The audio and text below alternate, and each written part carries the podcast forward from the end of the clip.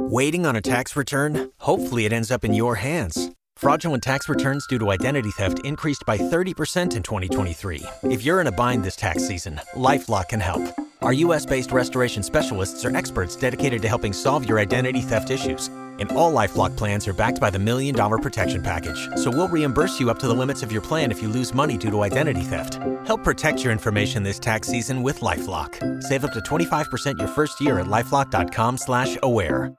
Well, areas of fog and in some places a lot of fog and dense fog this morning. It'll take a little while to dissipate. Uh, the temperatures are pretty pretty mild, uh, generally in the 50s to low 60s, but will be slow to go up initially this morning until we see that fog dissipate, and then the sun will shine and will quickly shoot up into the 70s this afternoon. And the next upper level disturbance in this parade of disturbances that I've been talking about all week long uh, will move eastward during the uh, afternoon hours today, and this one's a little further to the north, uh, so the better better chance for showers will be closer to the Florida Georgia border, or at least near and north of Interstate 10, and not until late this afternoon into early this evening. But at least a few scattered showers are likely to develop.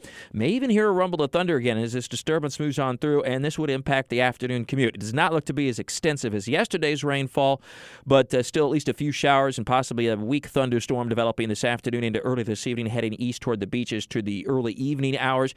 That after a good soaking across the area yesterday, as expected, widespread late afternoon and evening rain affected the afternoon commute, and rainfall amounts generally a quarter to a half inch, but a few spots managed as much as a half inch to three quarters of an inch of rain. It was the heaviest and most widespread rain since the first few days of the month. Uh, so some welcome rainfall and uh, help briefly with the pollen, although overall, of course, the numbers are going to remain high to very high, and especially by tomorrow and into the weekend as we get even a little bit warmer and a little bit more sunshine. But having said that, we'll continue to see these disturbances moving by as well. So each day that we heat up a little bit, we'll see a few afternoon showers and thunderstorms Friday and Saturday. Long periods will be dry of Friday and especially Saturday, but keep an eye to the sky and what otherwise will be temperatures a solid 10 degrees or so above average. And then the strong cold front we've been talking about for days now will roll on through Sunday night into Monday morning with widespread rain occurring with the front, perhaps a few thunderstorms. And then this cool down starts on Monday Monday. Temperatures will struggle just to get out of the 60s on Monday. The rain is primarily in the morning.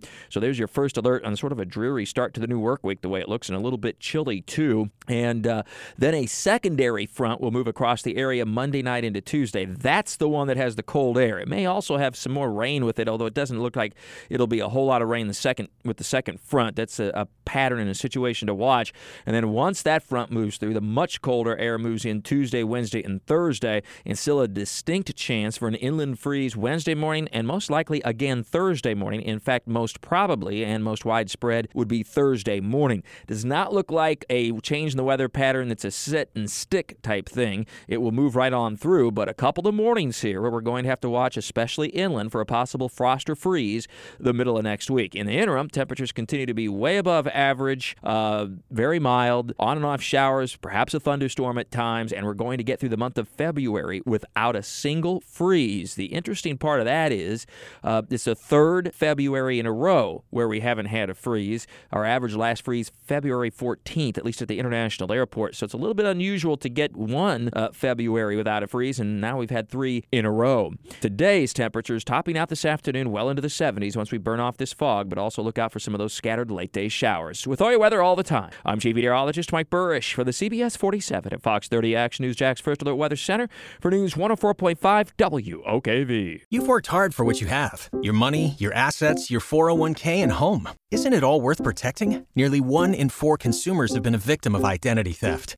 Lifelock Ultimate Plus helps protect your finances with up to $3 million in reimbursement. LifeLock alerts you to identity threats you might miss, and if your identity is stolen, your dedicated U.S.-based restoration specialist will work to fix it. Let LifeLock help protect what you've worked so hard for. Save 25% off your first year on LifeLock Ultimate Plus at lifeLock.com/aware. Terms apply.